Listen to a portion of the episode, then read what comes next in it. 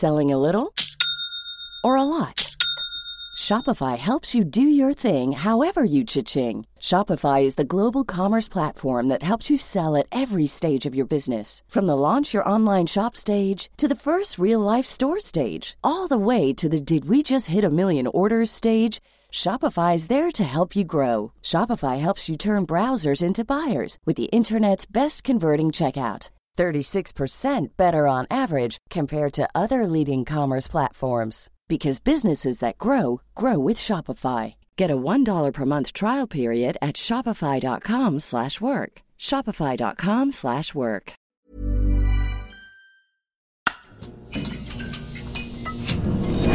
The Economist.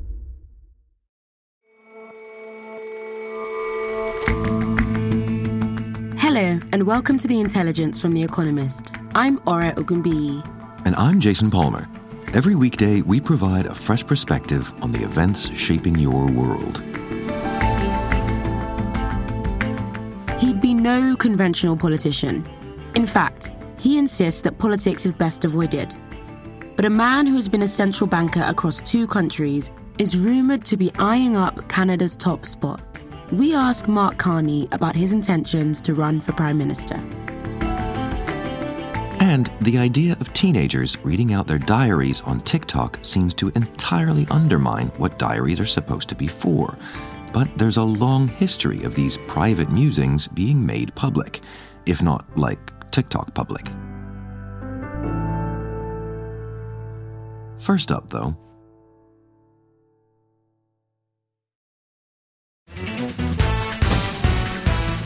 In mid December, things were looking really good for Tencent. Don Weinland is our China business and finance editor. Tencent is China's biggest internet company by many measures. It's one of the world's biggest gaming companies. It also runs the country's biggest messaging and payments app called WeChat. In mid December, it released a game called Dreamstar. Dreamstar is this multiplayer so called party game where players speed around a track in the form of cartoon ducks and sheep and pandas. They have cannonballs firing at them. It's kind of like Mario Kart or something like that.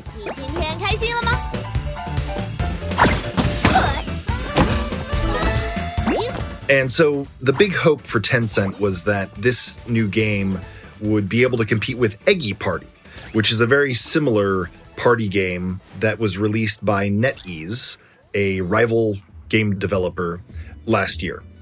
Things were looking good, Tencent's share price was up, and then just a couple days later, the Chinese gaming regulators signaled that they would cap in game spending, and this is a large source of revenue for these companies. And of course, that caused these companies' share prices to fall. Uh, Tencent plunged by 12% overnight in Hong Kong, wiping out uh, $43 billion, 43.5 in market value. NetEase fell by nearly 25%. Generated 80%. Soon after that, the regulator did a bit of an about face. It walked back some of these harsher regulations, and the share prices of the companies stabilized.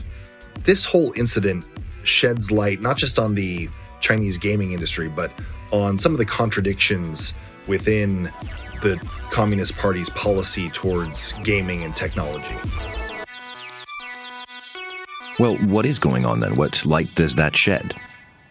The biggest tech companies like Tencent, like NetEase, like Alibaba, which is a, a huge e-commerce company, have grown enormously over the past couple of years. Their role in everyday life is very, very big. In China, you know, you use just a couple apps to essentially do everything from paying your rent to ordering all sorts of different kinds of things. And the scale of these companies has made the Communist Party uncomfortable.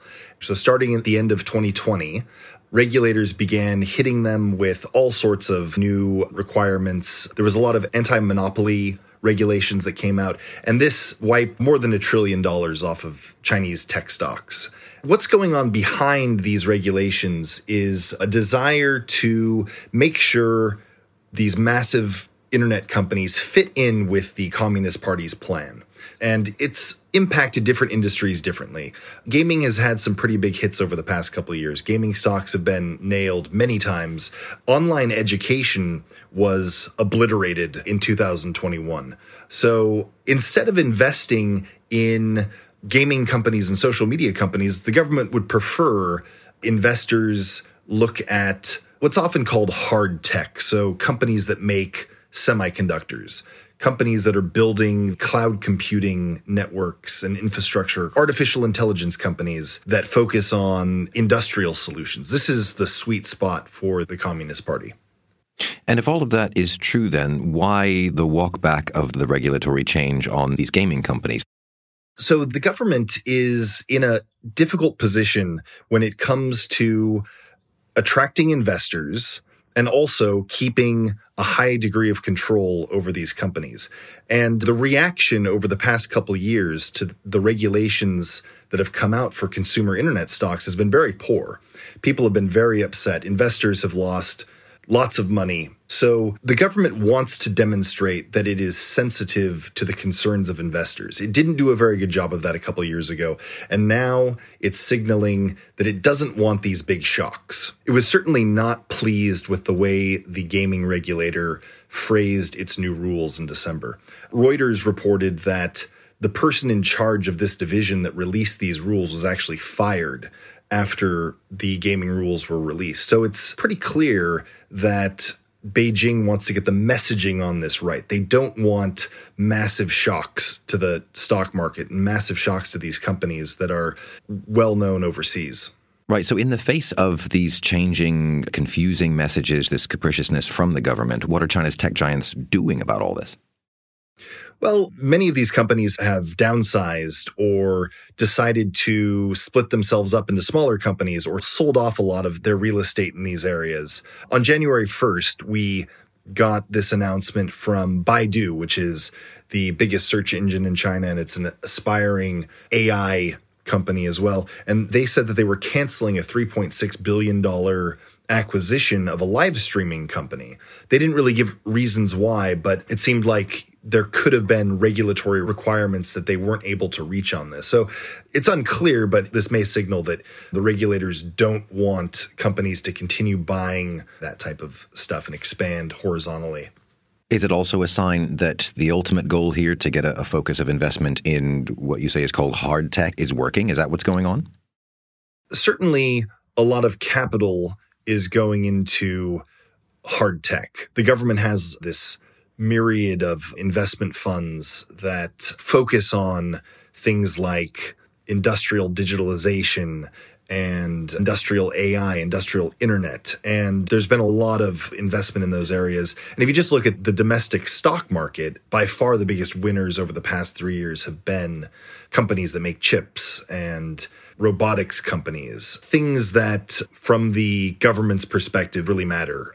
So it's working in terms of directing capital to these companies, whether or not it's going to work in terms of ultimately competing with America and, and beating America in AI and in semiconductors. We really can't say right now. And it's a long shot because the state isn't necessarily the best guide for where capital should be flowing. And they don't have the same type of expertise that private equity investors might have. So it's just not clear if they'll get the returns that professional investors would be able to get on these types of investments. Nor the strategic returns that you're talking about. Uh, that doesn't seem clear either. It's not. There's been some big breakthroughs recently in the semiconductor area. So Huawei in September released a new 5G phone. And this surprised everyone because uh, it was not thought that Huawei could produce a 5G chip to go into the phone. So they are getting somewhere, but they're probably not getting there fast enough. And they're probably not using capital in uh, the most efficient way. And so, on balance, then, Don, do you think that this set of policies, this, this ideology as policy, is actually good for Beijing in the long run? So China is definitely creating lots and lots of these hard tech companies. And that might appear to be a good thing right now. But I think there's big questions over whether or not these companies will really be able to make breakthroughs over the next five years. So, in that sense, Beijing might be wasting a lot of its money on this. Don, thanks very much for your time. Thank you very much.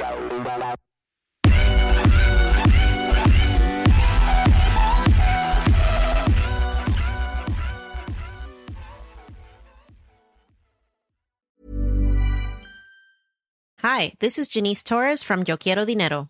From a local business to a global corporation, partnering with Bank of America gives your operation access to exclusive digital tools, award winning insights, and business solutions so powerful you'll make every move matter. Visit bankofamerica.com slash banking for business to learn more. What would you like the power to do? Bank of America NA, copyright 2024.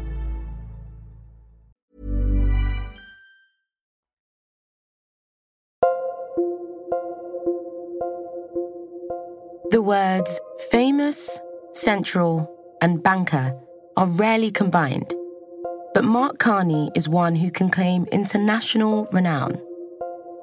The Canadian first made a name for himself in his home country when he was appointed its central banker soon after the start of the financial crisis. He rose to international prominence when he became the first non Briton to head the Bank of England. During his stint, he became known for his blunt warnings about the financial risks posed by both climate change and Brexit. Lower growth, higher prices, and more unemployment. We will all be hit by a vote to leave the EU, according to the Bank of England. It's what Mark Carney calls the elephant in the room. Now he's back in Canada, and some believe that he's mulling a job with an even higher profile. Mr. Carney is elusive about his political ambitions, but it's clear that he has them. Rob Russo writes about Canada for The Economist. I recently sat down to discuss those ambitions with him at a busy Sri Lankan restaurant in Ottawa, Canada's capital. You know, you're mentioning two guys who actually spoke on the phone. And so, what did we talk about?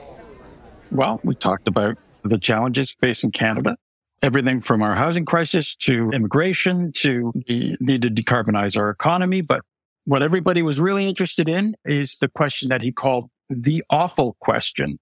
And that awful question is, of course, is he interested in becoming Canada's next prime minister?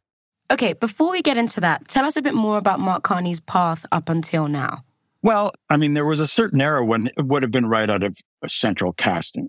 Mr. Carney grew up in Alberta, delivered the newspaper, shoveled snow when he was a kid, great student. So he goes to Harvard and he goes to Oxford, ends up working at Goldman Sachs to pay off his debt, moves back to Canada after making millions on Wall Street and goes to work as a public servant for Stephen Harper, the conservative prime minister, who was so impressed with him that eventually Mr. Harper makes him governor of the Bank of Canada just after the global financial crisis begins in 2008. A real baptism of fire. What does he do? He takes some bold action and ahead of all the other central bankers, he cuts the interest rate in Canada by half a percentage point just a month after he starts. And that's a pretty swashbuckling move compared to other bankers. And what happens? Canada's economy lurches out of the economic crisis ahead of all the other G7 countries. And that kind of performance impressed other central bankers and other governments around the world. And in 2013, he becomes the first non-Briton to head the Bank of England.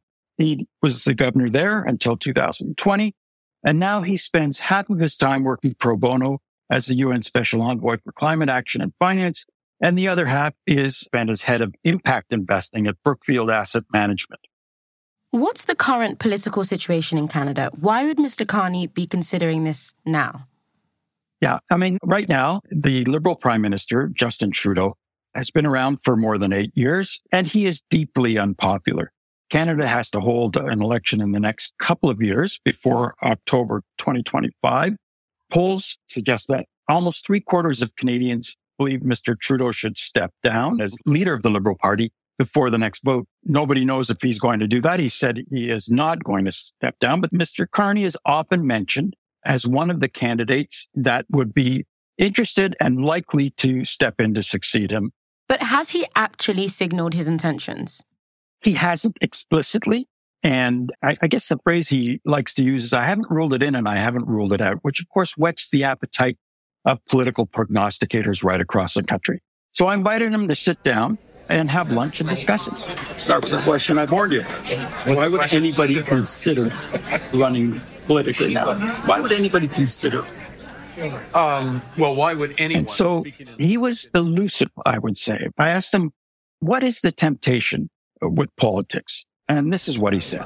Well, I don't know that it's a temptation. Um, if you can avoid going into politics, it's better not to go into politics for you as an individual. So it's clear that he is wrestling with this, that he does have some ambitions. You know, I've talked to those close to him. I've talked to those close to the prime minister. Those who are advising both men say that Justin Trudeau and Mark Carney have spoken repeatedly. They spoke in 2019. Before then, when we had an election in Canada about the possibility of Mr. Carney running for the Liberals. They spoke in 2021 before that election. And in both instances, Mr. Carney demurred, but there are still conversations happening. And I think the gist of those conversations are now at the point where if Mr. Trudeau were to offer Mr. Carney a meaningful economic role, he would probably make the leap. And then a lot of people believe it would just be a short hop from there to the party leadership should Mr. Trudeau step down before the next election. But Rob, why do you think he would want this job? Well, like a lot of people who are interested in political leadership, he is not burdened by self doubt. You, you know, in order to be any kind of political leader, you've got to be ambitious. But he also clearly cares about Canada and its future. You know, I care about this country and I care about this country being a success. And, and I do think we, like others, face uh, enormous challenges.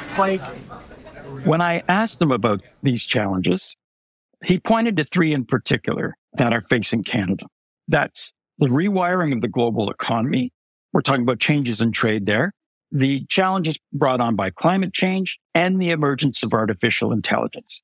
He has big ambitions for Canada. He thinks Canada should have bigger ambitions as well. As he said to me, Canada can either be a leader or a follower. Okay, so that's his big picture thinking. What does he have to say about Canada's domestic challenges? Well, we have several of them like a lot of economies, we're looking at an affordability crisis, particularly with Canadian housing. That's likely to be the biggest issue going into the next election. Over the past decade, under Mr. Trudeau, the benchmark price of a house in Canada has effectively doubled to 760,000 Canadian dollars, which is a little bit more than a half a million US dollars. And that's led to a sinking feeling among Canadians. There's, there's a sense that the next generation coming up will never have the same standard of living as the current generation of homeowners in Canada. People are concerned. People are worried. They're worried about you know falling behind as opposed to getting ahead. Real per capita incomes in the country haven't grown for over five years. It's very unusual, and uh, looks like it's going to stretch on for a while. Uh, they're worried about their homes. I mean, if they don't have a house, whether or not they'll ever be able to afford one. So he told me that he wants to start building houses at a totally different scale. He also cares deeply about climate change and thinks far more can be done to tackle it. And it seems like he thinks he could be the person to lead Canada into the changes that are required ahead. Now, I think he sounds quite liberal in general. Do you think he could win an election? Well, that's the real question. Mr. Carney is clearly very competent when it comes to the world of business.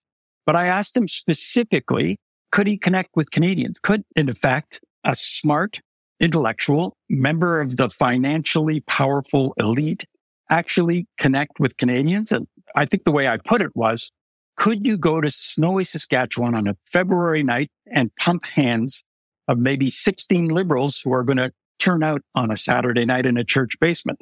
And he said, yeah, I think I could. I, I like people, but would his technocratic globetrotting persona appeal to ordinary Canadians? Possibly not. You know, it's been a long, long time since Canadians actually elected somebody who was a, an intellectual. But as he told me over lunch, this is no time for novices. Rob, thank you so much for coming on the show. It's my pleasure, Ore.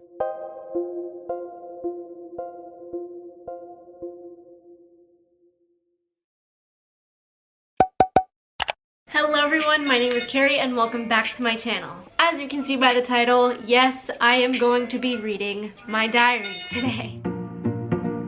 That's Carrie Walker, and this is just one of the many videos she's posted to social media where she reads her teenage diary entries out to anyone who wants to listen. Katie Bryant is a producer for The Economist's video team. She racks up 1.2 million views for a half hour read on YouTube. On. This is my first crush. So May 13th, 2011, my first crush ever. There's this guy in my class named Jack Smith. and I think he has a secret crush on me. He has been really nice to me. Carrie is what's known as a social media journal influencer. She uses these embarrassing childhood memories to hook people into journaling and extol the mental health benefits of keeping a diary. And she's not the only one spilling her teenage secrets online. There are lots of these storytellers, mostly young women, telling tales from the mundane to the seismic, being dumped by a boyfriend before prom to the sudden death of a parent. The tone ranges from cheesy to heartbreaking.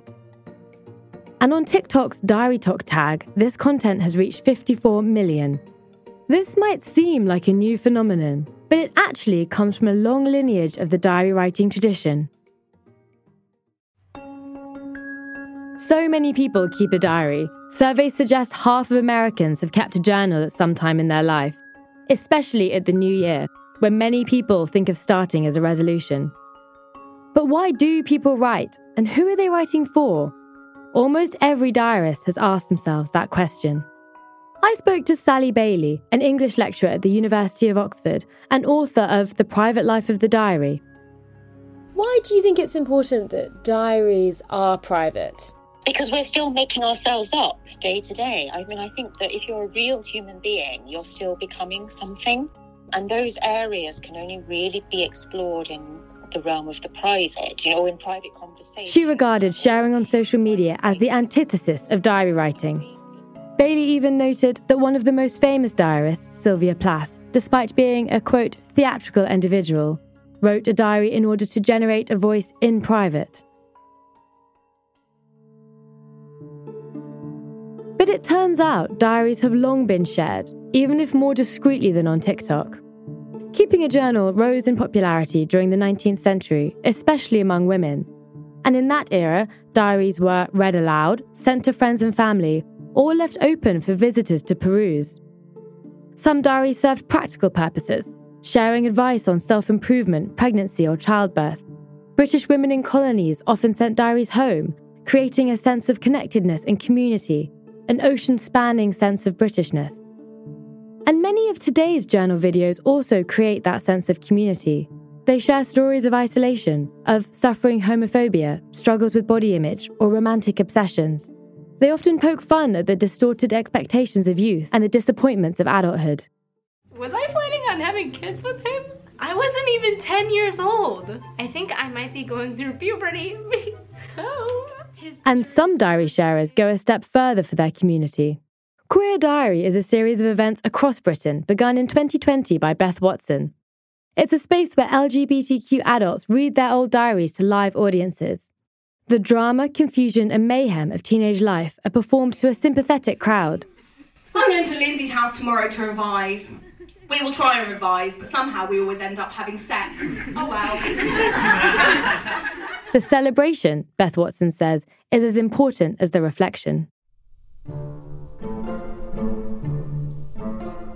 And that symbiosis of secrecy and celebration was perhaps best understood by Anais Nin, a 20th century French born American writer whose diary was an unapologetic exercise in self creation. Nin's mixture of fantasy and truth included an illegal abortion, extramarital affairs, and, notoriously, an incestuous relationship with her father. She constantly asserted confidentiality, treating the reader as her sole listener of these illicit stories. You won't say anything, will you? Only my journal knows it. And yet, of course, Nin went on to publish her journal. Its scandalous content won her the fame that her fiction career had not. The confessional text penetrates the thin veil between the public and the private. The diaries are a masterclass in broadcasted secrecy, a megaphoned whisper. We write to taste life twice, in the moment and in retrospection. She spent her last years reading those diaries to worshipping crowds. Like today's influencers, she understood the retrospection tastes much sweeter in company.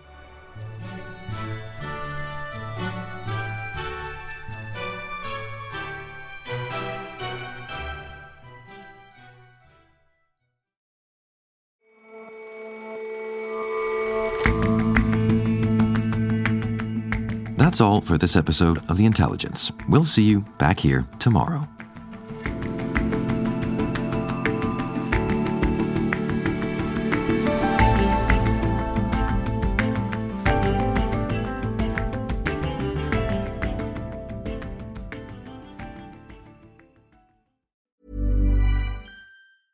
Hi, this is Janice Torres from Yo Quiero Dinero. If you own or operate a business, whether it's a local operation or a global corporation, partnering with Bank of America could be your smartest move. By teaming with Bank of America, you'll enjoy exclusive digital tools, award winning insights, and business solutions so powerful you'll make every move matter. Position your business to capitalize on opportunity in a moment's notice. Visit bankofamerica.com slash banking for business to learn more. What would you like the power to do? Bank of America NA, copyright 2024.